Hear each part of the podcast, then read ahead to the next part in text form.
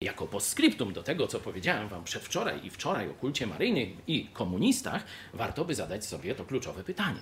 Dlaczego komuniści wolą katolicyzm, a tak nie lubią protestantów? Komuniści mogą nie wierzyć w Boga, ale nie są głupi i obserwują rzeczywistość.